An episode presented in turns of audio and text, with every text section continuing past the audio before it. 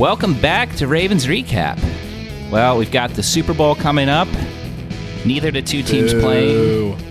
Well, Alec just said it a lot more efficiently, what I was just about to say, but, you know, the big game's still here, assuming, you know, uh, COVID apocalypse doesn't happen for the two teams involved. We are going to get in a full 2020 to 2021 season, which looked was a big question mark back in the summer. So we can at least be thankful for that. Uh, however, the Ravens will not be in the big game this year. So after our uh, pre-show discussing what you should have done or shouldn't have done with the GameStop st- uh, stonks, we're going to now uh, get into how do we fix the Ravens and get them in the Super Bowl next year.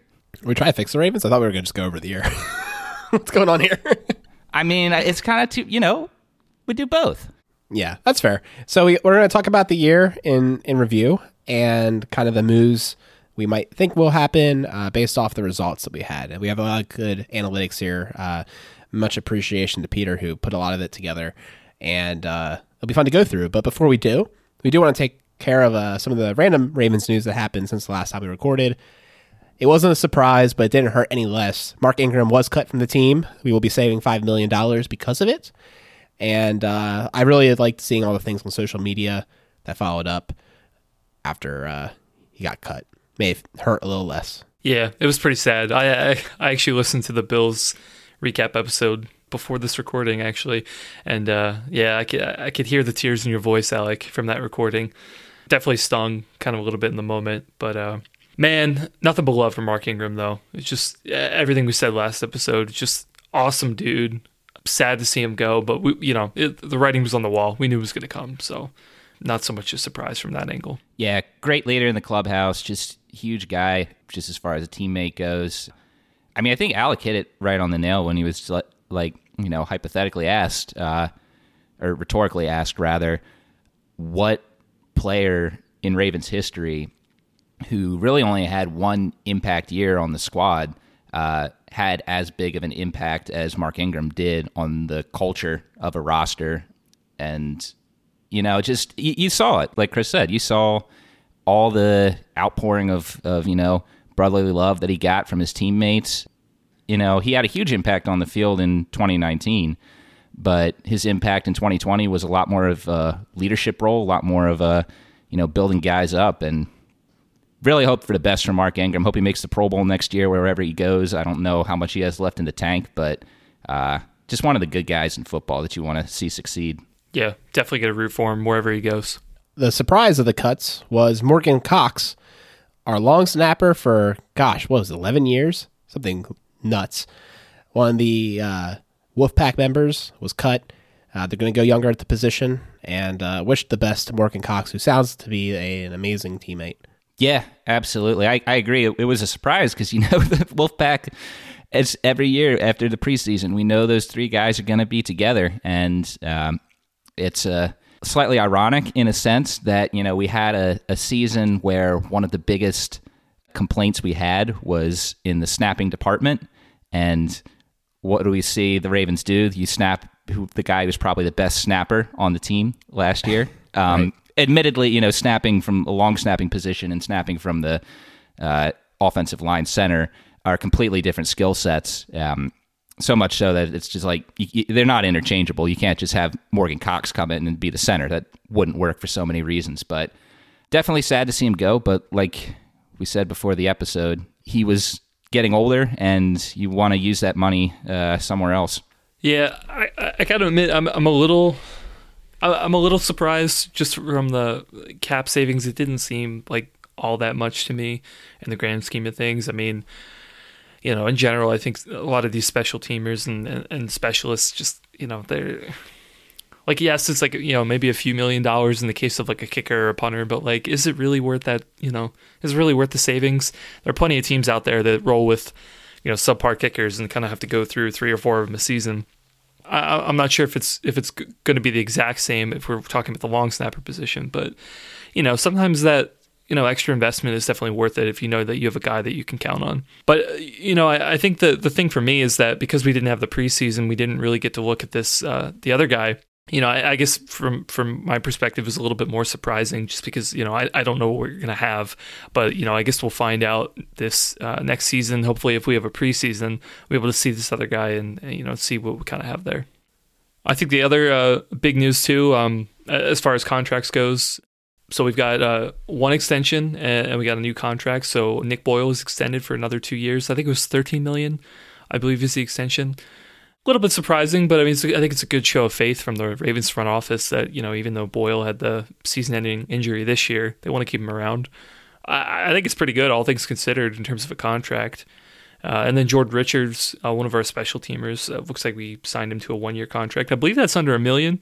It was only you know mm-hmm. eight hundred some thousand, I believe. Right. It was like a vet deal, and um, the Boyle extension saves two million dollars on the cap. So even just from that uh, we still have some extra money after signing Richards. Nice. Yeah, I think the big thing with uh, you know, obviously Boyle we know was going to be around. He's going to be a piece. Definitely miss him when uh, when he and Stanley were out. So he's definitely going to be a piece we're going to be building around with uh, with Mark Andrews and and guys like uh, Pat Ricard for a couple years. Uh, Jordan Richards to me, I, I, mean, we'll see what happens, man. But I, I, think that is probably the end of Anthony Levine. I think a couple people have been saying that. I mean, between Richards and, and a guy like Chris Board, who's been playing very well in special teams as well, I think it might be the last of that guy from, you know, which is going to be a shame too, because, you know, him and Morgan Cox, both those guys were on the Super Bowl team. I think if you look at my poster back here with the Super Bowl 47 team up there, I think both those guys are on that poster. And uh, it's going to be sad. We're going to have two of those uh, members of that great team moving on. Yep, absolutely. It's uh, always tough to see players go, even when it is their time. We love these guys. We see them year in and year out, and it's just always tough to say goodbye to them. But on the subject of the Super Bowl, it was, believe it or not, the 20th anniversary, which I guess makes sense because we keep saying we've, we've been watching football for 20 years. So, but it's just crazy that that much time has passed. 20 year anniversary of the Ravens' first Super Bowl, Super Bowl 35, that victory uh, there's a lot of cool articles out and some cool interviews if you guys saw them on other sites. Uh, and we were discussing in the Discord, uh, one of the episodes we're going to do in the off season is going to be a little bit of a retrospective of that year. Um, go through some of our memories of that time. Maybe bring in a, a fan who's a little older than we were at that time and uh, compare an older fan's perspective with you know some young NFL fans' perspective of seeing that season. Uh, so that'll be a cool thing for you guys to listen out to in the off season whenever we do that. That's one box set I do own, not a hypothetical box set. Um, I don't know about you guys, but uh, I'm definitely looking forward to watching the Super Bowl again. I remember it being just a dominating performance, and uh, and the games that led up to it too. I think it'll be fun to do all that. That Super Bowl was in Tampa as well, right? Yes, it was. Yeah. Mm. Man, because if we made the Super Bowl this year, you know, they brought that up. The last time the Ravens were in the Super Bowl in Tampa, like some, some stupid ass that, like that. Yeah. like, who cares? you have someone going, Did you know the starting quarterback in Super Bowl 35 wore the number eight, just like Lamar Jackson? that's, that's right. also true. Oh, oh man. man. that's why I thought they brought it up. Was I thought that they were like, "Oh, the Super Bowl's going to be in Tampa this year." You know what also happened in Tampa? Super Bowl 35 but I guess yeah, 20th anniversary as well. That's that's probably the official reason for it, but I thought it was the location. Last but not least, we do have a bit of uh, drama. What it, what's an off season without some drama? Uh, there was a tweet. was it two days ago from Orlando Brown Jr. saying, "But I'm a left tackle" or something to that effect, and uh, it was the same day as the Pro Bowl. So what, part of me is like, was he like uh, right tackle in the Pro Bowl, and that's what he was commenting about? I don't know, but most people are assuming it's about a contract extension offer that was made, and probably the money not where he wanted it to be. So hopefully, there's no bad blood. We've had some conversations in the Discord about trading him. I mean, I think if you get a first round pick for him, it's worth doing, uh, personally.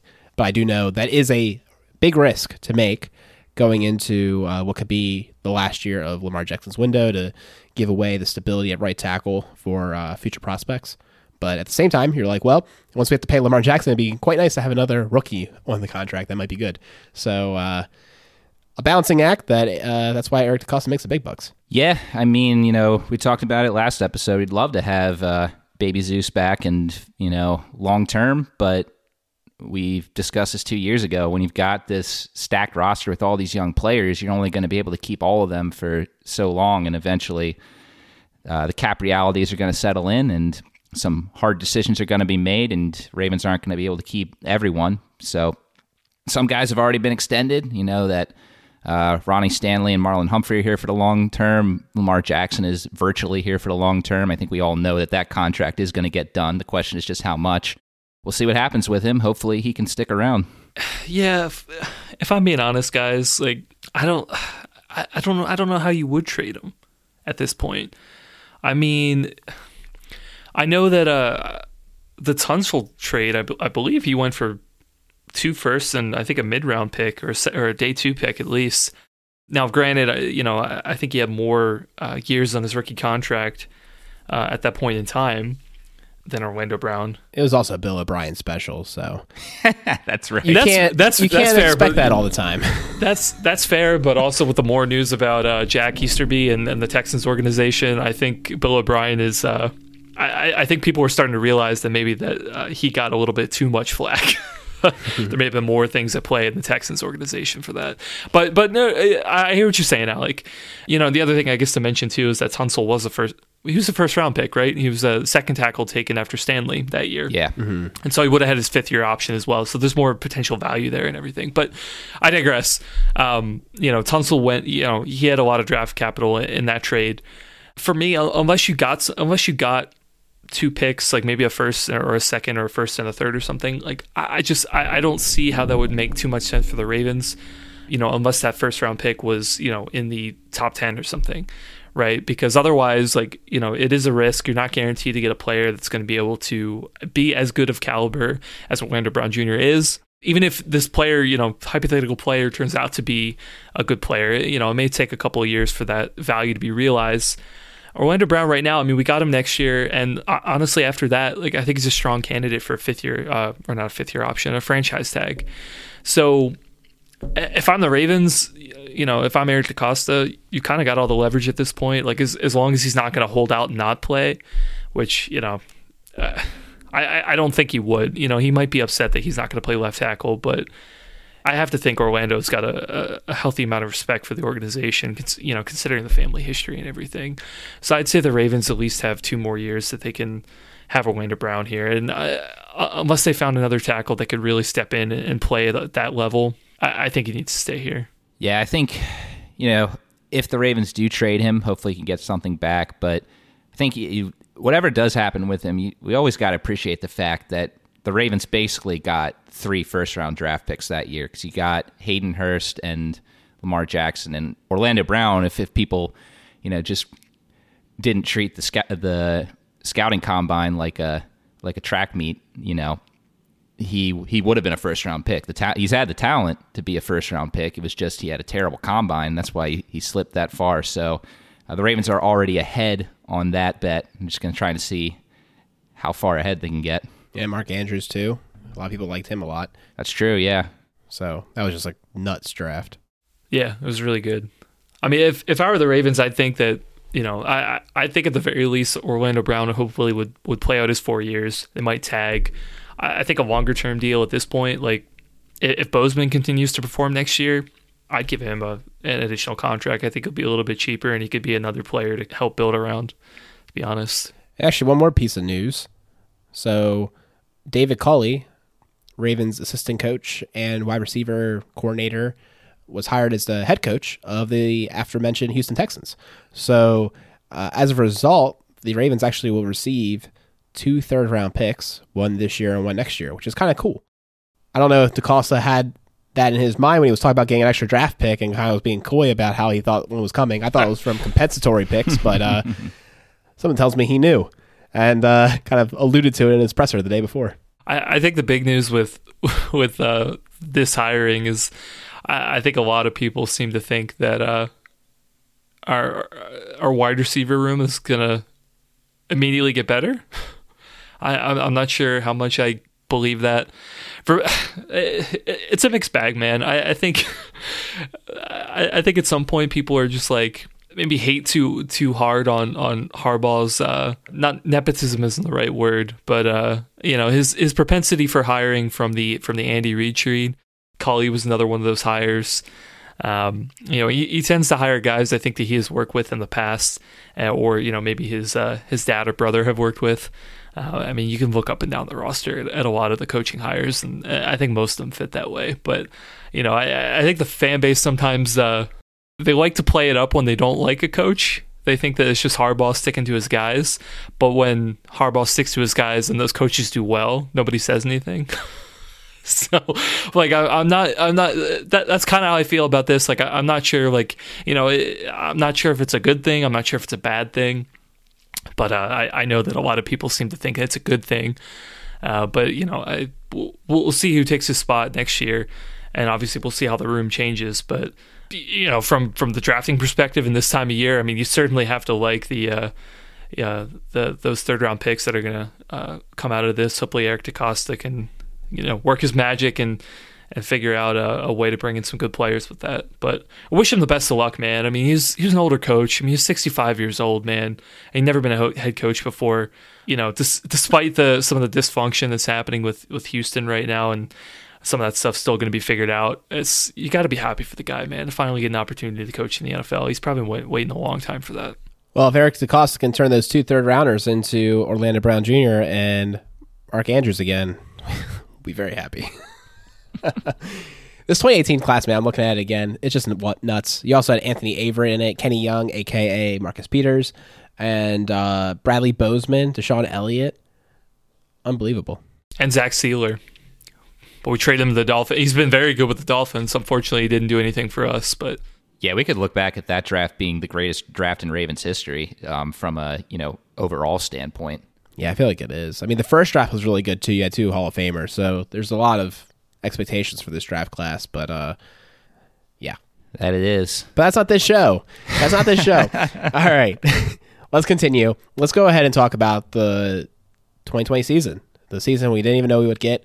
I mean, now removed from the loss, I still think it was a great year for the Ravens. They battled much more adversity to get where they got than they did the year before. I think they grew. And while we didn't get where we wanted to go, I think we're closer than we were. So take it for what you will. Yeah, I think that's a pretty fair assessment. Um, they finished 11 and 5 this year. It'll probably be the final time they ever finish 11 and 5 because now there's going to be a 17 game season. So, you know, the last year we're going to have those those pretty even numbers that we like to hang on to for the records. But sure, there were there was a shortage of big wins in the regular season that I think we would have liked as a fan base, but those only mean so much because what really matters is what you do in the postseason. And despite the fact that, yes, the Ravens didn't make it to the Super Bowl, I think they had a really good showing in the postseason. They absolutely dominated Tennessee. And the Bills game, like we talked about before, if a couple plays go, you know, the Ravens' way, then that game is a lot closer than the final score came out to be the Ravens were absolutely in that game until that pick, and even then, w- they weren't out of hand until Lamar Jackson went down. So we want to see them make a bigger step. I think this team is still in the second tier in the AFC, in my opinion. Right now, the first tier in the AFC is Kansas City, and they're alone there. I think this, the Ravens are a rung below that with a couple other teams, and you know they've got to make a couple step in the offseason to to challenge the Chiefs if they want to get to the Super Bowl. I mean, yeah, Peter, you're right. I mean, we've talked a long time about this, so not to like belabor the point, but the Chiefs kind of were in their own league, and we were just hoping that we could get them. You know, we could have a, a high day, maybe get some on a normal to low day, and and come out ahead. It was certainly possible, but you watch them and you're like, okay, checks out. I understand how they won the Super Bowl last year. I understand how they're back this year. It's not a surprise. It's just uh, to see if they can finish. And yeah, I mean, I totally agree. I mean, there's something special going on there, and we can talk. I think it's natural to go into the offense because that's how they are marketed. And uh, how can the Ravens get to that level? What can they do? How close are they? Is it optics more than anything? I think that's worth discussing. I mean, I certainly think that they have to be close, right? I mean, you know, the the Chiefs, uh, you know, albeit they're they're very good. I mean, they're not infallible they had a, stretch of games where you know they weren't doing so good. Um, they didn't really look like the best team in the NFL. But when they're on, I mean, yes, they look like one of the best teams in the NFL. You know, and I think for a while it's you know the the Ravens were looking like the most complete team. I think a lot of you know pundits all over the NFL were like, you know, if the Ravens get in, they're going to be a really scary team. Um, that's just because they were executing so well in, in all phases of the ball. They had balance. They were just scoring the crap out of people. They've got a lot of pieces to be able to make things work. They really just need to put it all together, and they need to be able to take that in deep into the postseason. I think Eric DeCosta hit a couple things in some of his presser too. He's like, look, you know, they had the personnel meetings. They know that they can get better in a couple different positions. You know, he also realized that, you know, the Ravens are a young team. Uh, they're probably one of the younger teams that they've had in a while uh, because of such of the successes from like the 2018, 2019 draft class, uh, 2020 draft class. And so if they continue that up, uh, fill this roster out with a bunch of uh, you know budding talent, and they add some vets where you know leadership is needed. You know they'll be able to figure this stuff out. I'm just glad that they're in the mix. Yeah, 100. percent I think if we want to talk about personnel, and we're talking about Ravens and Chiefs.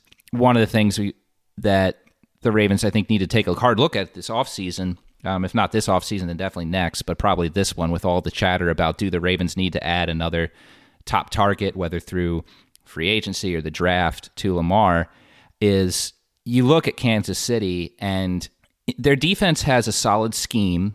There's not really too many players on that defense that scare you.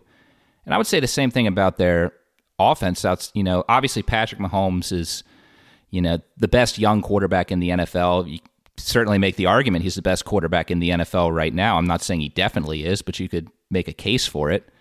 But you take Travis Kelce and Tyreek Hill out of that offense, they're a lot less scary.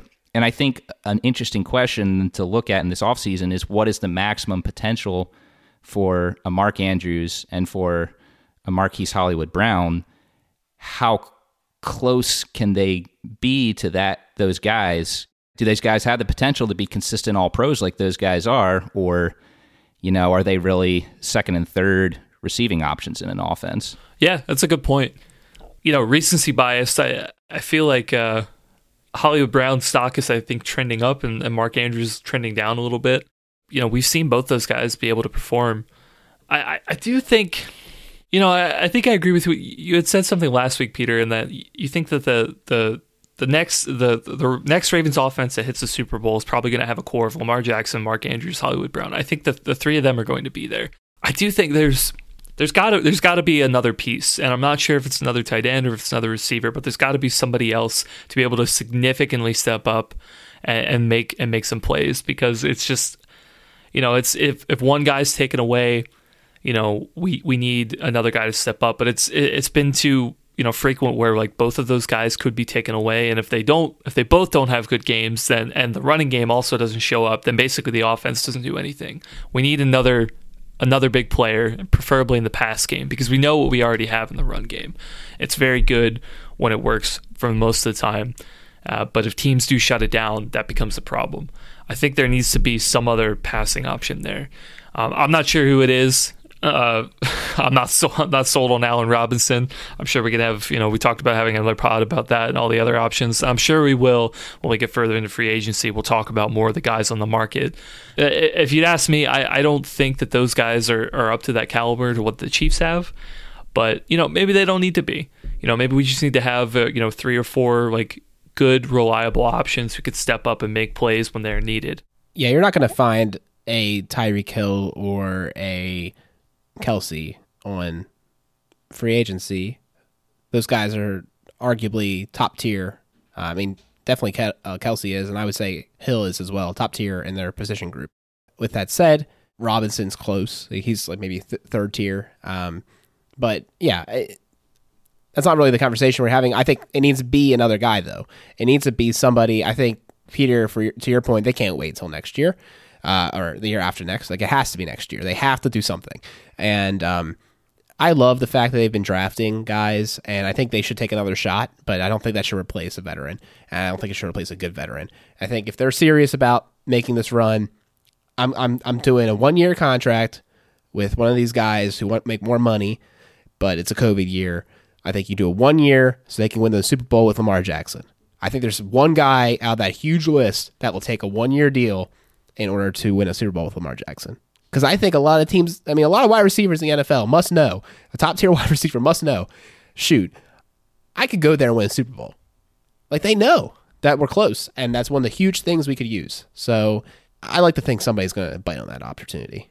That's a fair argument. My one hesitation, and I think we'll talk more about this when we go to the free agency episode, is just I'm fine with that, but I just wonder if it comes down between, you know, picking up that vet guy. Okay, we can pick up that vet guy, but the cost is you got to get rid of either, you know, Calais Campbell or Derek Wolfe. One of those two guys isn't coming back, or, you know, someone in the secondary. Uh, if it can all work from a cap perspective, sure, that's great. But I do th- think that it is possible that the Ravens could get by with just Mark Andrews and Marquise Brown. I think you look at how you know these guys are still young in their career.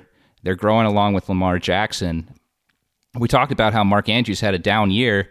If you look at his numbers, his numbers last year were still better than almost every year statistically uh, of Todd Heap you know, I, I, looked at Heap's numbers. There were only like two or three years where he had a better year than what Andrews had last year. Um, and then some interesting numbers I pulled up that are in our doc uh, comparing Marquise Brown's numbers his first two seasons with you know three vet guys that the Ravens picked up in the past: Derrick Mason, Steve Smith, Anquan Boldin. Believe it or not, I was surprised when I saw this, but Marquise Brown through two seasons more receptions, yards, and touchdowns than Mason and Smith did. Now, granted, those guys were drafted later, so you know they weren't given the opportunities that Marquise Brown did or has had early in his career. And I mean, of course, Anquan Boldin came out of the of the college and just lit the league on fire. But Marquise Brown still more touchdown receptions than Anquan Boldin his first two seasons. So that's not to say that okay, Marquise Brown is definitely going to you know have an All Pro career like these three guys did. But I think it puts some things into perspective on, you know, it, it, takes longer for these guys to develop than we think. It's not always, you know, just right out of the gate they're all pros. Like, like you know, it looks like a guy like AJ Brown is doing from that same draft class. So, Oh, I looked at that and I thought that was an interesting takeaway. I think another interesting takeaway with the passing offense comes from the perspective of explosive pass plays, which was defined as a play of 20 yards or more. The Ravens had 38 of those plays out of 406 opportunities, a percentage of 9.36. This is slightly lower than all the teams in the top four, as we called it the Chiefs, Bucks, Bills, and Packers, but not by a crazy extent. It's more so from the fact that they had more opportunities. But really, our overall expected explosive play was very competitive within a, a, a, few percentage points of being in second place, with the Bucks of all teams actually being the highest uh, overall uh, explosiveness. Yeah, I uh, was also surprised by those numbers. I was expecting, from the passing perspective, the Ravens' percentage would be lower than all four, of us, which it was. But like you said, it was pretty much in the ballpark. And I think that just goes back to what a lot of fans are saying: is we've seen this explosive offense in the regular season there's just something about when it, the Ravens are getting to the postseason the past couple years that just that elements of that offense aren't transitioning over, which again leads more towards the thought that it's not huge differences they need in personnel. I think you got to look at some of that and just like, okay, what's the what's the game plan here? What's the coaching? What are the parts of the preparation for these games that are causing this offense to underperform to its potential in the postseason. And I think that's an, another thing that the Ravens are going to have to take a heavy look at this offseason. Driving the whole passing offense, you have Lamar Jackson. I think it's interesting to talk about as a group. Do we think he improved as a passer or stayed static? Um, and yeah, I guess that's it. So I think it's worth talking. yeah, I was thinking that maybe the second bullet point, but I, I, we didn't collect the data for it. So Oh, so I did collect the data. I forgot to, to pump it in. So th- that that bullet point for those wait, of you not wait, so, yeah, what, what's the bullet point, Peter? the bullet point is there was a I forget if people really talked about it this year, but definitely in his second season there was the the narrative out there that Lamar Jackson performs worse against teams when they have a second go at him. So the second time he goes up against him. I did compile the numbers. I forgot to put them in this sheet. It's on a separate doc, but so for this season, regular season, yes, technically. Surprisingly, the biggest difference was completion percentage. Lamar had like a 12% higher completion percentage or something like that against teams that he was playing for the first time. And then all stats across the board, yeah, sure. Touchdowns thrown, touchdowns rushed for, total yardage slightly higher against teams he hadn't played before. But I looked at the numbers and then I was like, well, let's look at the teams that he played this year for the first time. It was the NFC East, Jacksonville, and the Colts.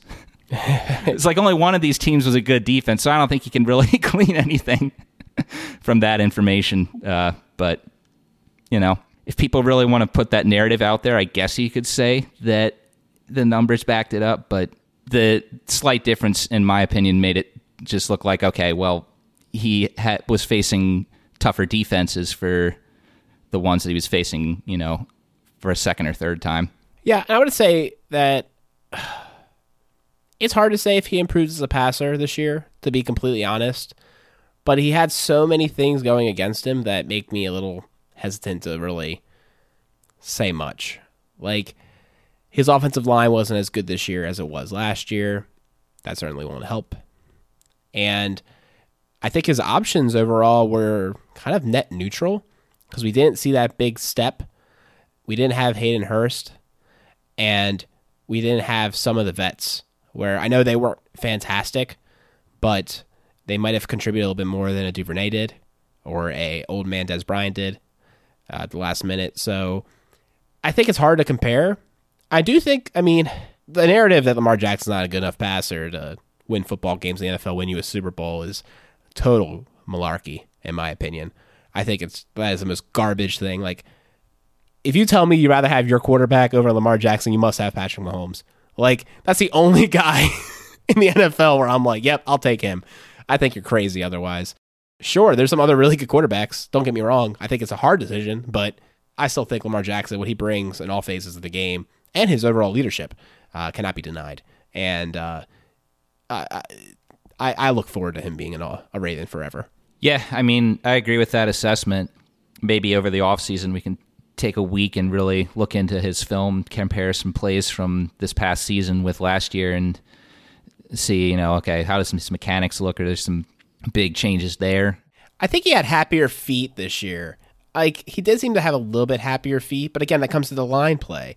Right. So like I hope it doesn't have long term repercussions. We've talked about that ad nauseum about, you know, will Burrow be ruined forever because his line was so porous that he doesn't get the proper mechanics? Hopefully not, you know, for his career's sake and just for the overall interestingness of the game.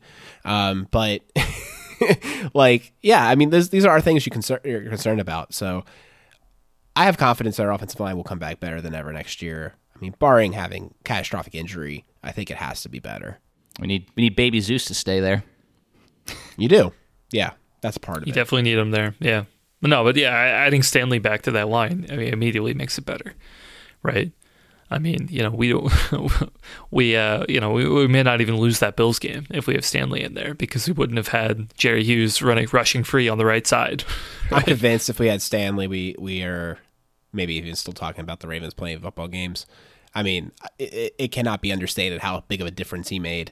Uh, yeah. Not just from like hit the left tackle position was very well covered. It was the right tackle position that just got completely blown up. And uh, to say the right guard position wasn't impacted would be probably a lie too. Because I mean, when you have a quality guy there, just like we saw how Yanda could lift up the interior, having a quality guy on the right tackle also will build up the interior. Like it's a unit you're talking about here, and every good player compounds. It's not just additive; it's it's it's compounding. Yeah, I would almost argue that shoring up the offensive line, getting depth, uh, finding an actual right tackle, you know, whatever the magic solution is. I shouldn't say magic solution, but the the solution to the issues that happened this year beyond just injuries is a higher priority this offseason than finding additional playmakers for Lamar Jackson. Give him some more time in the pocket uh, to go through his reads and to avoid having to go into happy feet mode.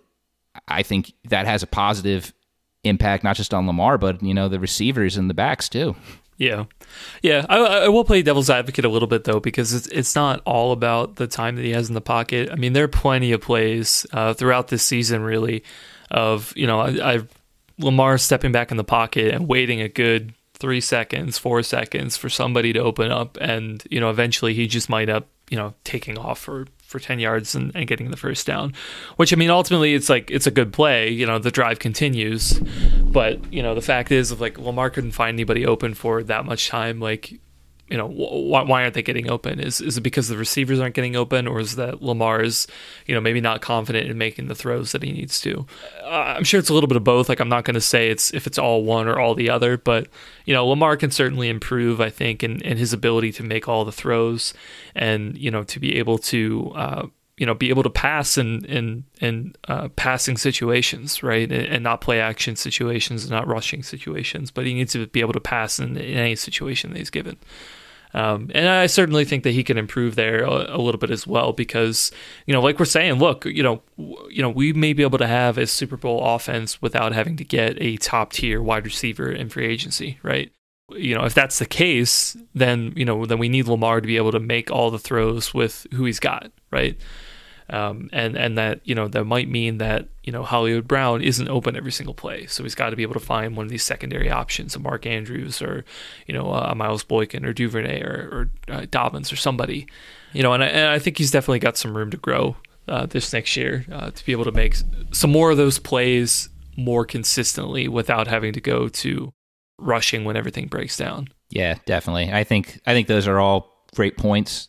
I will certainly say the staring down of receivers just that times where he just seems like it's taken forever to go through his reads. Uh, that was not something we saw much of the previous season, from my recollection. Um, so hopefully that's something that can improve. But yeah, I think it's completely fair for us to say, hey, there's some shortcomings in this guy's passing game, and that's not saying that oh that that means he's not a real quarterback or anything. No, we're not saying that at all. Like the guy has some things he does really well from a passing perspective. I think, especially when we're looking at plays across the middle of the field, there's certainly some times he has um, some really nice touch. Um, the throw to Hollywood Brown in against the Titans. I'm thinking of that play. That was a really, really nice touch pass that he put there um, when Hollywood was pretty well covered. Uh, but I think there were some improvements. I'm thinking especially the game against the Colts and uh, the second half adjustments they did against the Titans, where Lamar made some good throws uh, to the outside. That was been a weakness of his passing game since he came into the league. Uh, we saw some slight improvements there, which is good. Uh, but yeah, I I agree. We didn't see as much improvement this year as we wanted, but he seems to be moving in the right direction. If there's any uncertainty about Lamar Jackson's passing game, there's certainly none about his running ability. And we saw this year the emergence of J.K. Dobbins, the rookie, and Gus Edwards, the uh, now more experienced uh, third year guy, producing on the ground. And while we didn't break last year's historic records, we were darn close. And I think that's something worth talking about and recognizing that the excellence that they had, despite offensive line troubles that they didn't experience at all the year before, is is worth talking about. Yeah, I mean, both those guys had really big years on the ground 723 yards on 144 attempts for Gus, 805 yards on 134 attempts for Dobbins. And when you look at like the more advanced stats, um, Pro Football Reference is the reference for these numbers. I did not go through the film and compile these numbers, but uh, first down runs, you got 42 for Dobbins versus 49 for Edwards, nine broken tackles for Dobbins, 13 for Edwards and then plays of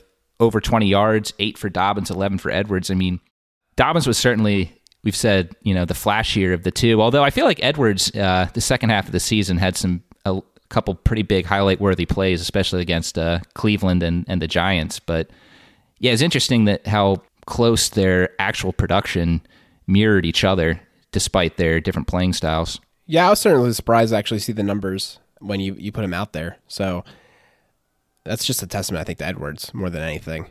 I'm trying to think back in 2018. There was it was Gus Edwards, and I don't think it was Kenneth Dixon. There was someone else that there was a big debate on who the Ravens would pick. Obviously, they picked Edwards, but Whoever the other I guy think- was. I think it was Dixon. Yeah, it was kind of. Was it Dixon? Yeah, it was kind of Dixon. Didn't they keep Yeah. both though?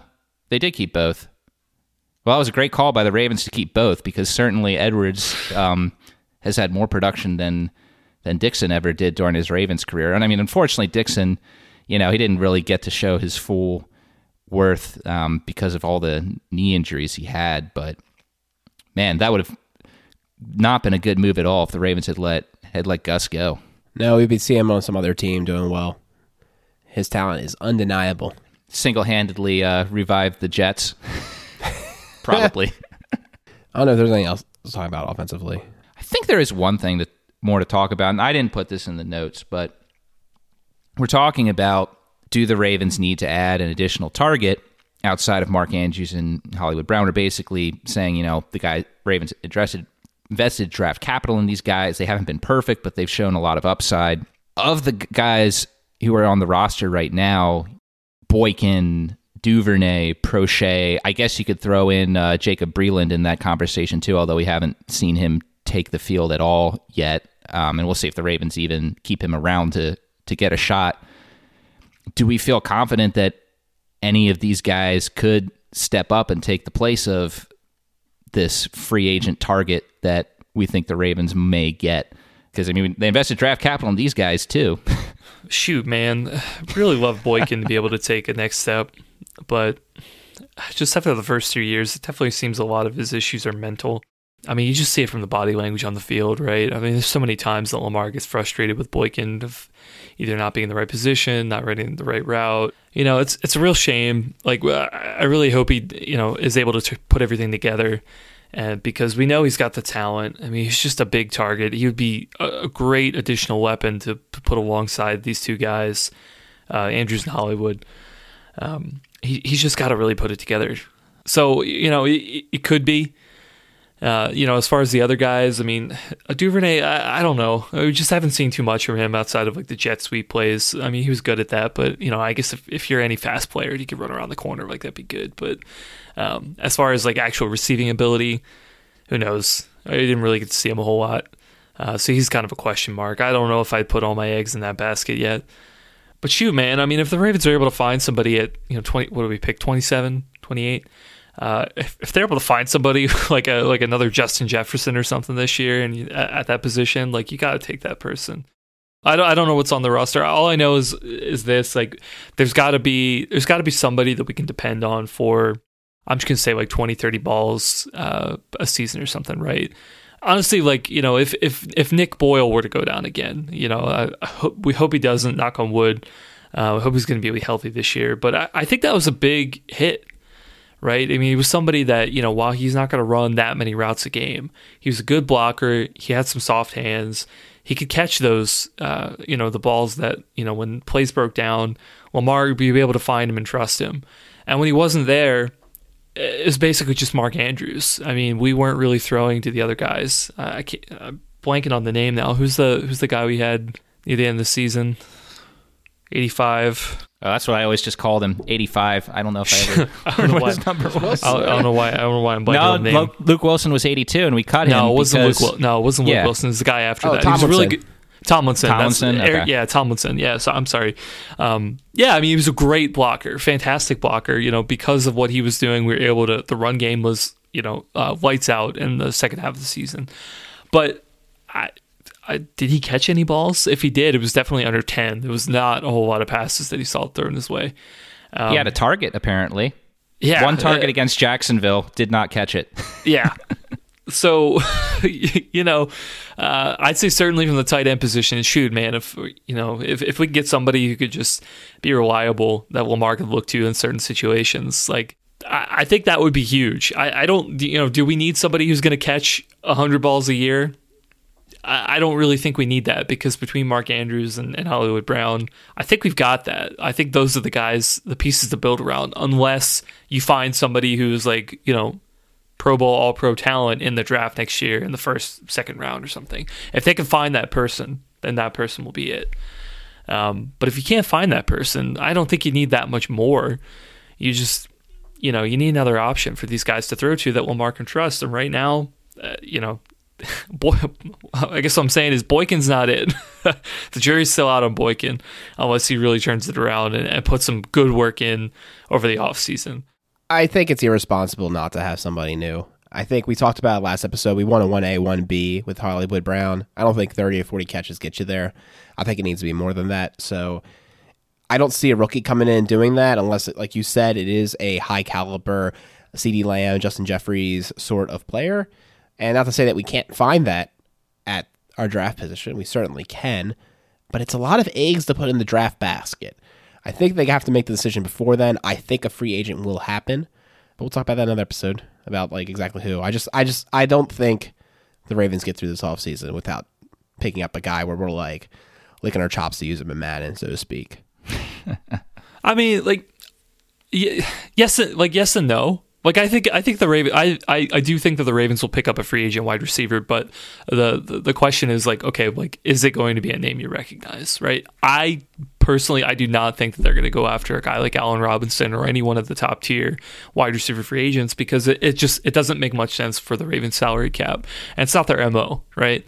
Their mo is they're going to pick they're going to pick the guys who aren't flashy you know, pick them up for not a whole lot of money, and they're going to be a solid contributor, but nothing more, right? Um, I think that is probably where the Ravens are going to go this year, just because that's how they've done it. But the other reason is too, is, and I agree with you, Alec, at this point, of like you can't put all your eggs in the in the uh, in, in the draft basket, right? Um, with Willie Snead probably not going to be re-signed, there's zero veteran leadership in that wide receiver room bringing in a free agent, I mean, it's adding that leadership into a position that doesn't have it. I, I think that they need to do that. But the question is, how much money are they going to do to do that?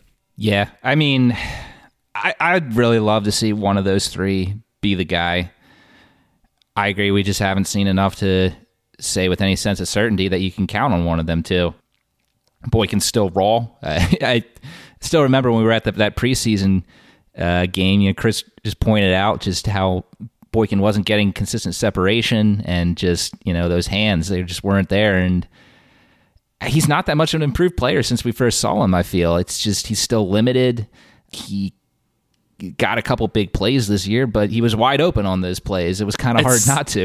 it's so self-inflicted, man. It's it's such a shame too because he had he had a good number of like of memorable plays this year, right? Yeah. Um, and some of them were just like, you know, really good physical play, like that one, uh, the one jump ball in the end zone where Lamar had to put that ball way up for him to get it, and only him can get it. That was an awesome play. I mean, Hollywood Brown's not going to make that play. He just he can't jump that high. Um, but yeah, man, it's it's frustrating. You know, clearly the guy the guy's got the physical talent. This isn't like a you know this isn't like a Tandon Doss or like you know Tommy Streeter where like you know people are just like oh well you know we drafted a wide receiver they must be good. You know, uh, Boykin can put it together. He has made some plays. It's just it's so frustrating that you know he just it can't make any more than that. uh, hope to see it happen, but yeah, I, I wouldn't rely on it next year. Yep, we shall see. We shall see. Moving on to the defense, you know, I think the second half of the season, it, the unit started out good, but I think just like we are talking about how the offense wasn't putting together complete games, the same was with the defense. Um, there's always seemed to be some aspect of that part of the game that wasn't quite up to the full standard that we wanted. But second half of the season, you take out that Monday night football game against Cleveland, where I still don't know what happened there. The defense was lights out, starting with that uh, postponed game against Pittsburgh. Overall, man, I think there's a lot of good pieces here on the defense. I mean, certainly, I you know I'd like for the Ravens to be able to focus some of the draft capital this year on uh, you know outside linebacker. I think it's going to be a big one just because we're it's so much of a question mark at this point. Um, that would be nice. Uh, heck, man, somebody uh, maybe somebody else on the defensive line because Calais Campbell, Derek Wolfe, Brandon Williams, and those guys are getting any younger. Um, we definitely need some new blood. So that might be good too. Um, you know, maybe another corner. I think the Ravens proved this year you literally cannot have enough corners, even if you think you do. Like you don't. uh, you know, there's certainly pieces I think that they could get better at, but they got some good pieces, man. I, you know, I think if Calais and Wolfe and those guys, like if they can have a good year too, uh, combine them with Madubuike, Uh, you know, him his growth in year two, I think they could be pretty good. You know, at the linebacker position, shoot, man, LJ Fort, I think has been pretty good over the last like two years. I think if he has another solid year, I think that would be a good production. Uh, Queen's definitely got to take a step up. I, you know, I don't. I still think that he's the long term answer here, uh, but he's certainly got to take a step up, particularly in pass coverage. Um, and I think you know, I, I, think we'll start to see that. You know, hopefully year two. Um, you know, maybe it might not come around until year three or four. We'll see. Uh, but I definitely think that there's some pieces there. And then, uh, you know, in the secondary, shoot, man. I mean, you know, I think we have the most money tied up in this position group, just in, between corners and safeties.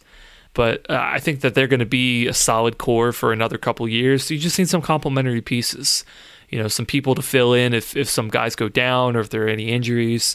But overall, like, I, I think it's a good. I think it's a good group. I, I wouldn't make too many changes if I'm being honest. I mean, the only like you know real thing that would be awesome would be pass rush, just because I think it's been a weakness for the past couple of years. But that's just not something that you can, you know, uh, uh, fabricate. Uh, you know, if you either have guys who can win in one-on-one matchups or you don't, in which case we don't, and and Wink just has to do what he can to be able to scheme up pressure. And you know, it, it, works. It works for the most part, except for you know a select few matchups. I, I, think the Kansas City one was probably the big outlier. Of just you know, Mahomes just he wasn't fooled by any of the blitzes, no matter what we were throwing at him. He just was not fooled. Um, and you know, I'd expect that against certain matchups, particularly against you know vet quarterbacks or quarterbacks who are just good at, at reading blitzes. Uh, Cleveland, I have no idea what happened with that, but topic for another another episode, I guess. I think pass rush is the biggest question going into this offseason. We've been saying it forever, and if you look at the past four seasons, the sack numbers have basically stayed pretty consistent. Uh, 17, you had 41, 18, 43, 19, 37, 20, 39. Uh, you can't get much more constant than that. And gosh, the, the top player on the Ravens defense this year for sack totals was Matthew Judon. He's almost certainly going to be gone. Uh, and he only had six sacks this year. Six sacks. Calais Campbell was second on the team with four. Like, and he had three in one game. Exactly right. Yeah, against uh, that game against Philadelphia, where he, gosh, who is it? That right guard still doesn't know where Calais Campbell went. I don't even know if he's still on the team. Probably not. But yeah, I we keep saying this is an area of concern, and I'm looking at next year, and this is it area of hyper concern because are they bringing back Ngakoue? I mean, he certainly didn't show us terribly much. We've talked about that to death.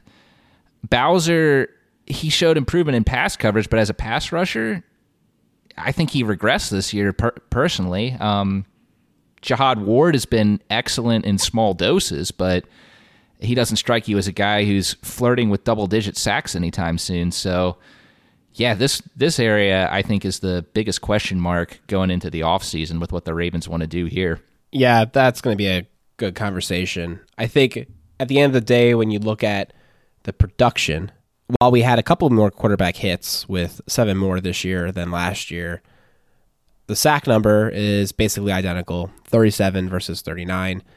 We didn't get the pass rush we were hoping for this year by any, any stretch of the imagination and we put more weapons at it than we ever thought possible. Now, granted, they weren't all healthy or all here for the whole season, but you can't help but wonder what the numbers are going to look like next year when you have less weapons. I mean, Madubuike is a guy who I think is going to be a solid contributor on this team and maybe can make that step to help produce, but you're not expecting him to be an edge rusher that gets you a ton of sacks. You're not expecting him to be the next Donald, right? This is going to be a very important thing to watch this offseason. Yeah, I I feel like I wouldn't be so worried if the Ravens didn't have three outside linebackers up in free agency, right? I mean, if they, well, if four. They, if they, if they, Tyus if they, Bowser was the well, I was thinking, I was thinking McPhee, him, Judon, Tyus oh, Bowser, oh, McPhee, McPhee, yeah, I kept, yeah, yeah, I kept thinking, yeah, I didn't. I wasn't thinking of McPhee. Actually, I was. I was thinking everybody but McPhee. Yeah, four of them, man. Um, it's just everybody. You know, if if you had a bunch of players waiting in the wings to be able to take over, I mean, that'd be one thing. but yeah, I mean, it, almost almost everybody's kind of leaving that position group. I guess we'd be left with Ward and Ferguson. Yep. and that's it. Mr. Inactive. Uh, yeah, unfortunately. I, I think that's the biggest thing, right? It's just like, who are you? Like, uh, at the end of the day, I don't think the Ravens cannot draft four outside linebackers and hope that all of them can contribute and get, you know, some sacks, right? That that's just that is not an option. So the ne- the next option is basically like who do you have to bring back to replicate some of that success? Um, you know, because I, I to be honest, like yeah, based on these numbers and based on the current situation, I would I would expect the numbers next year, unless you know, again, unless the Ravens found a gem in the draft, you know, one of the next good pass rushers. Unless they find that, the numbers are probably going to be about the same, if maybe a little bit worse. Just because they're, you know, they're not going to shell out the money to be able to bring all those guys back. It's just not going to happen. There are too many other contracts that need to come up after that. Um, so the question is, you know, who they need to draft, and you know, how much money do they need to put in this position group to bring somebody back, or you know, maybe two guys back to be able to get those numbers? It's it's gonna be crazy. I I, I don't know what the answer is because I could see you know a justification for almost almost anybody, but I don't know what those numbers are gonna look like. It's it's real. It's gonna be really interesting, uh, especially when you add the lens of of just you know what the cap's gonna look like next year. I think when we're looking at talking about players to bring back, I think another interesting question is uh, a guy we loved this year. You know, we were a big fan of Derek Wolfe's play, but we're talking about how the Ravens want to bring in offensive playmaker uh, from in free agency, and we're talking about the resurgence of Madubuike. Uh, you got to wonder if Wolfe is becomes the odd man out there in that situation. Um, what do we think is the priority that the Ravens should have with Wolfe in comparison with other needs. Because he was on a one year deal, right? Am I wrong about that? No, you're It right. Yeah, he was he was on a one year deal. Yeah. I think they got to bring him back. I know how this is difficult given the cap situation, and uh, it's not a given whatsoever. But I just thought the way he played and the quality of leadership is quite valuable. Yeah. I mean, I, I think the biggest thing is just how much money does he want? Right. I mean, I, I, I was under the impression that he took less money to come to Baltimore because he wanted to win a championship. Um, obviously, that didn't happen. Uh, so the question is, you know, is he going to do that again, or is he want to go after some more money? Um, I, yeah, I, I think with Alec, you know, uh, he he did everything I think we asked him to this year. Um, particularly that game, that first game against the Titans, man. I think he really showed a, a whole heck of a lot when he was the kind of the the lone man out there uh, he was just a beast, and he's a little bit younger than the Calais too. Uh, I think he's definitely got some good play left in him. I'd love to see him back, but uh, I think it all depends on how much money he wants. I, I would I would put him to maybe more directly answer your question, Peter. I, I feel like I would I, I would say priority personally. I guess I would probably try to bring back like a guy like Bowser first, uh, but then immediately after that, I would bring Wolfe if I'm just thinking roughly here, I mean, I, I think Judon and Ngakoue are probably going to be the two higher paid players for the Ravens. I think they're going to be a lot harder to bring back. But uh, for me, if if I could bring back a, Bowser and Wolfe for what it would cost to bring back Judon, I would do that. Yeah, I think I think I'd have to agree with that too. Um, probably helps the fact that Wolfe didn't have a huge pass rush year. Will probably bring his salary down from if other teams come knocking, because uh, that's kind of the sexy stat, you know, in free agency right now is what the number of sacks you get are. Uh, so, yeah, hopefully that'll be enough. And I think, you know, Judon, he's been a, little underrated from within the Ravens fan base, I feel like, just because, and we talked about this last year, because he's never reached the level of a Terrell Suggs or Peter Boulware, or even like an Adalius Thomas or Jarrett Johnson. But I, I think even with taking into consideration what his actual value was to the team, I, I still think you're right. It's it, you're getting more of a value with the cheaper contracts of, of Bowser and Wolfe than what you would have to pay up for to bring back Judon and Ngakoue. Yeah, sadly, I think that's just kind of how it has to be. I mean, I, I'd like him, you know, I, I like him back. Like I thought he was a good player. I think he, you know, he's is a you know a, a, good player, a good locker room presence. I mean, he was a leader on this defense. I think a lot of people you know looked up to him and uh, you know, is that those intangibles I think are going to be you know hard to replace in, in, some sense, but but yeah, I mean, I, I, think you're right. At the end of the day, like he, he never reached that upper echelon of, of players. I think he's solidly in that B tier though. Um, I do think the only thing that Jarrett Johnson uh, had above him, I think he had the longevity, and I think he kind of had the um, almost like the like, like local adoration of like the fan base too. You know, guys like Kelly Gregg had that too, and it, it certainly helped. I think with uh, Jarrett Johnson, if he stuck around a little bit too, he was on 98 Rock for a while, and uh, I, I, think that also kind of like you know helped solidify him as as one of those uh, you know forgotten but but beloved Ravens players you know, I, I think for Judon, he wasn't as. Uh, I, I, still don't get the sense that he was as good of like a, kind of like a public presence. I, he seemed to me kind of like a little bit nervous in some of his uh, in some of his pressers and things like that. But but if, if you just if you just saw him like one on one on some like uh, some like team videos and stuff, he's just a awesome, like really fun guy. So you you love to have a player like that back. But yeah, only if the money's right, and uh, I'm not sure if that's gonna be right. From inside linebacker position, you know, another interesting place for the Ravens. We had two rookies come in, Malik Harrison, and of course the first round pick, Patrick Queen. And we saw the two of them be rookies most of the year. Patrick Queen is undeniable with some of his playmaking ability and his uh, raw skills, but lots of polish needs to happen this off season to really see his full potential and see if he was worth a first round pick. Yeah, um, I feel like I'm a little higher on them right now than the average opinion that you kind of get among the fan base when you talk about both these guys. Absolutely, they both made a lot of mistakes this year, but I think there's a lot of potential. Um, certainly from an athleticism standpoint from Queen, but he also made uh, some big plays, including a big pass rush uh, late in that game against the Titans that stalled the drive in that game. That was a close game. Um, Harrison obviously had that huge hit on Henry in the second half. And yeah, I think we just got to kind of be patient for another year or two, just see what these guys are able to do. I do think the early returns on them are better than guys like uh, Tyus Bowser and certainly like a guy like Tim Williams early in their careers. So, you know, at least they have that going for them. But yeah, we'll see. It's kind of a gamble that the Ravens did on these two guys. They're little bit less of the prototypical inside linebackers that the Ravens have gone with in past seasons, but it's also, you know, a new league, new types of offenses that are that are out there. So it's certainly a good experiment by the Ravens. We'll see if it works out or not. And if it if it does work out, excellent. The Ravens are gonna got two guys who are gonna be anchors for this defense for seasons to come. And if it doesn't, you know, they they learn some things and they can tweak their strategy with the next guys they pick. Yeah, I mean it's it's super early still with these guys' careers. Obviously, they're both rookies. You know, we got a lot of time for them to, to be able to grow and and continue to develop. Um, I, would say honestly, like, look, man, they're the Ravens are in a great position with this with this group in particular.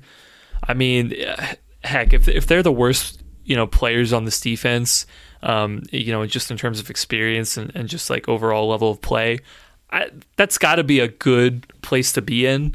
I mean, you know, to have a defense go in and hold the Bills to basically, you know, 10 points, even with players like this, like, I mean, you've got to be in a great position, right? I mean, that means the rest of your defense is just playing like really, really well uh, to be able to, you know, cover for some of the inefficiencies of these guys. I'm, I'm with you, man. Like, at this point, like if the defense is looking good, like give them as much give give them as much time as they need. Give them the reps, have them learn, uh, let them develop. Um, you know, unless they start making like really like game breaking bad plays, then you might want to consider looking somewhere else. But otherwise, man, you got plenty of time. I was surprised to see that Fort performed worse in pass protection than Queen, uh, according to QBR and stuff in Pro Football Reference. But uh, like like said in the notes, like that's really subjective. yeah, yeah. I, I was.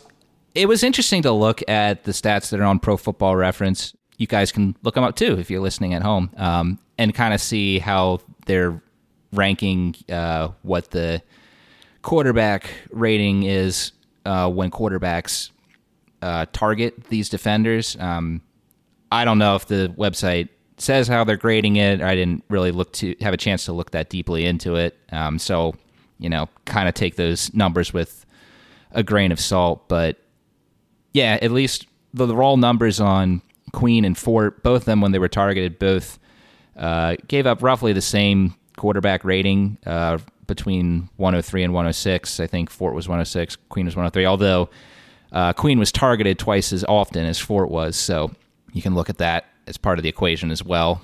But coverage from the linebacking position is certainly something that the Ravens want to look at and improve in the offseason as well. The Ravens' strength on this defense was undoubtedly the secondary, but it's worth noting that they did have some inconsistency throughout the season, and I think it's a pretty interesting chart that was whipped up here.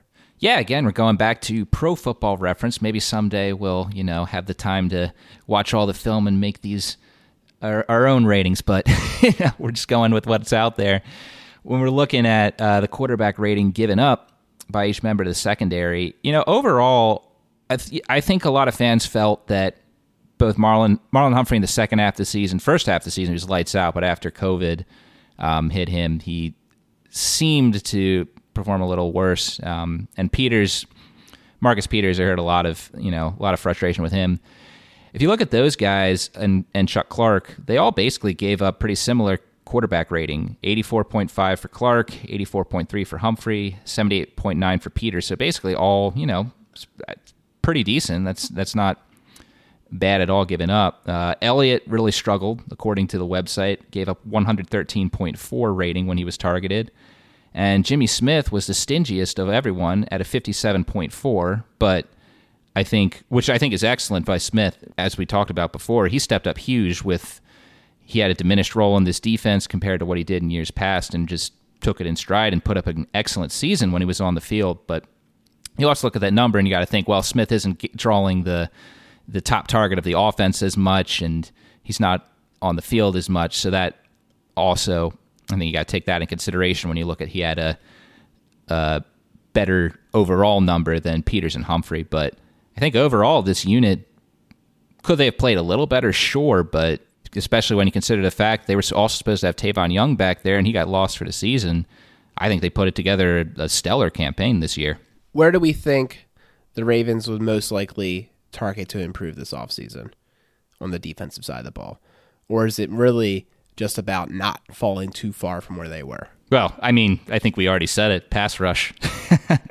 but I guess, like you're saying, you're probably going to have to target that through the draft because if you're, you're going to go through that through free agency to get a guy who's better than what they have right now, um, you're going to have to pay up for it. I feel like if the Ravens could draft um, two outside linebackers, that would, uh, and then bring one one of those guys back, that or you know one or two maybe like maybe McPhee might be a guy that they could bring back on another one year deal um, for relatively cheap. I don't think he's going to be picked up by too many other places.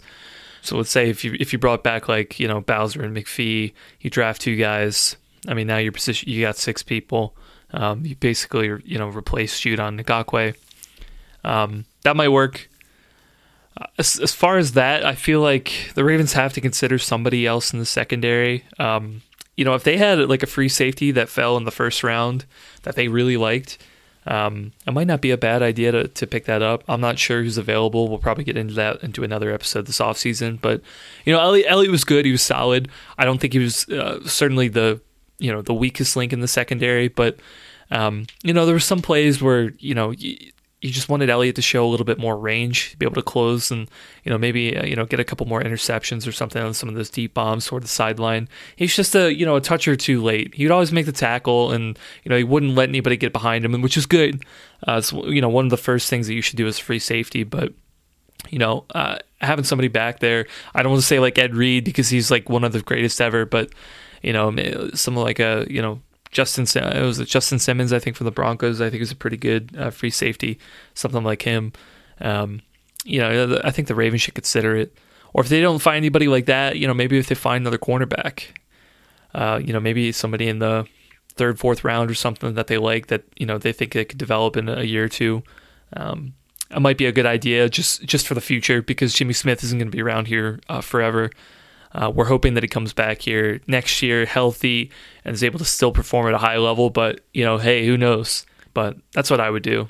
Yeah, you bring up a really good point with Elliott. Uh, of the consistent starters on this defense, well, from the secondary, yeah, I think he was the weakest link when we compare him to all those guys. Uh, he was certainly better than yeah some of the practice squad guys they had to throw in there, but and he certainly wasn't bad. But I think we had questions about how complete of a safety he was going into this season, and you know, like you said, there are some deficiencies in his game. Certainly, he. I think if the Ravens can improve at that position, Elliott, he strikes me more as a guy who's maybe more like you know we've talked about like in the past, like a Chad Williams or uh, Will Demps, Tom Zbikowski, a guy that you love as as a a backup safety who can come in, spell guys, can come in and uh, you know deeper quarter packages and help be uh, a guy who can give the secondary a, a, fifth or sixth guy out there in high passing leverage situations. But I think certainly when we're talking about him as a starter, uh, Chuck Clark, I think the Ravens can can do some really big things with him as a starter. I don't think they need to find an improvement over him uh, but I think they can they can do better than than Elliott. But maybe Elliott will, will make some big strides in the offseason and they won't need to worry about that. But we'll see. I think similar offensive tackle, we saw how thin we were there, and it's not going to be an okay thing to not have more backups and personnel there of quality. Yeah, I think yeah, I think it's a big thing. I mean, the Ravens are fortunate now that they've got two guys that okay, they know that they can start and they can play you know relatively well. You know, overall, I don't think that you know the secondary is a weak point of of the Ravens defense. Um, so that's great. But yeah, exactly what you said, Alec, of just you know approaching it from a depth perspective of like, look, they got to get somebody to be able to uh, you know, be a solid contributor for that. Um, if they can find somebody who could be you know an upgrade, then that's great. Elliott becomes the depth, and, and that's you know solves the problem that way. But uh, but yeah, I don't think there's a way that they come out of this draft without you know not taking a safety. Yeah, I do remember when we were doing the draft previews that we were looking at safety as a position that uh, we thought the Ravens might undervalue going into the draft, but could be one that we wished they had picked higher. And that ended up being the case. They did take a flyer on Geno Stone, in the seventh round. Geno Stone and is no they, longer on the team. I was going to say they subsequently threw that flyer in the trash. exactly right. So, um, yeah, I'd say that's a point for our draft analysis. That yeah, we got that right. Um, but it's it's one thing to say, okay, yeah, the Ravens should upgrade that position, and we you know we talked about it with the center. We were you know in the moment of that game against the Bills, we were talking about ah, we said in the offseason that the Ravens should have gotten the center. Well if we look back at that offseason, the draft was a terrible, terrible draft for centers, interior offensive line in general, but specifically the center position. And if you looked at the free agency market, Matt Skura was considered one of the top three guys available. So it was like last offseason, the Ravens were like, well, sure, of course you want to get better at the center position, but there was nothing available there to really make the upgrade that year. Hopefully, that's not the case with with safety uh, in this coming draft class in the free agency, and the Ravens can at least get a guy who's a, a solid backup, if not a guy who's going to challenge Elliott for the starting role. But we're just going to have to see how the how the draft and the market unfold there. Well, it wouldn't be a complete show without talking about the special teams, which might still be a sore subject for Ravens fans after uh, disappointing kicks from Justin Tucker to end the year, particularly in that Buffalo game. Uh, a game riddled with wind that uh, saw many missed field goals, uh, two of which were contributed to him. It's hard to uh, dissect the kicking game, right? Like we when we see Tucker make a big kick, and we can say like, yeah, that looked really good because he made that from long range, and it didn't look like he was going to miss that. And when a kicker totally shanks it, like uh, Bass did in that same game, you're just like, that's a really bad kick. That was nowhere near close. you know, I think if we have some time this offseason, it would be interesting to like look at some of the kicks Tucker made in that game and late in the season, kind of compare that to last year because he was on an incredible run. I, I looked back at it and he did have six total misses over the final seven games of the season, five field goals, one extra point. And you compare that to the streak he had before over the previous 31 games, he only missed four field goals and three extra points. So that was a bit of a slump there for Tucker. The win certainly played a factor in that game against Buffalo. Um, that's not to make an excuse. I mean, I, we know Tucker's not a guy who likes to make excuses. He prides his in his ability to make big kicks in bad weather. Um, so yeah, I don't know enough about the kicking game to say is there something different about his mechanics, or is it just you know eventually even the best are gonna miss a couple? We'll see. Of course, we got full faith that that Tucker's gonna come back better than ever uh, next year because that's what his past track record has suggested. But um, I think it is something that the Ravens still need to at least not forget about last season as they go into the offseason.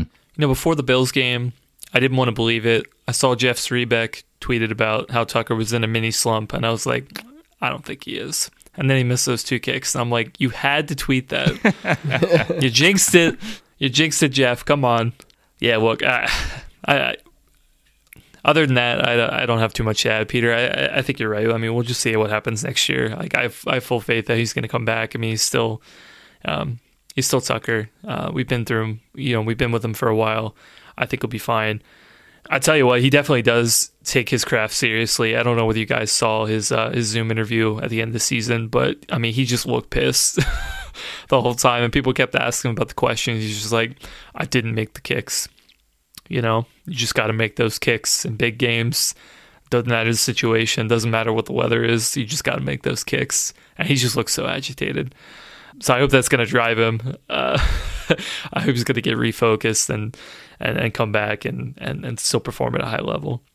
I think the the other interesting thing of special teams, Alec. I didn't know if you had wanted to add anything uh, uh, before we get here, but uh, I'll just uh, I'll go into here and, and you can see if you add anything but I, I think with the the Jordan Richards being re-signed, I, I, think that you know, like I said earlier, kind of signals that you know maybe it's the end of Anthony Levine. Maybe the Ravens won't re-sign him. He, he becomes a luxury that they don't need.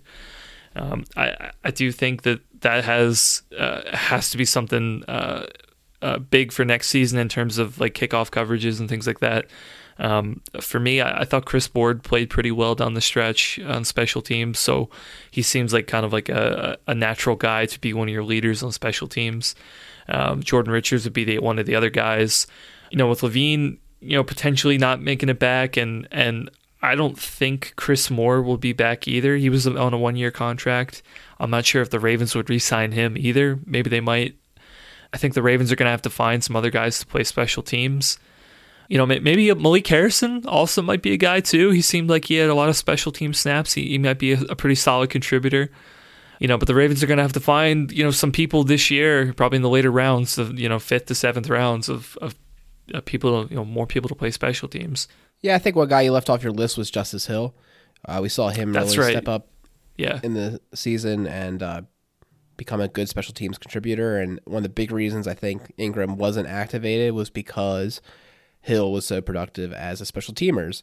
Not certainly not for what he was bringing to the offense. We knew that Ingram had more in the tank, I think, than than Hill did at that point. I will add about Justin Tucker. I mean, I like to trust the guy. He said when he came off his foot, he felt like both kicks were good in the Bills game, and the wind took it.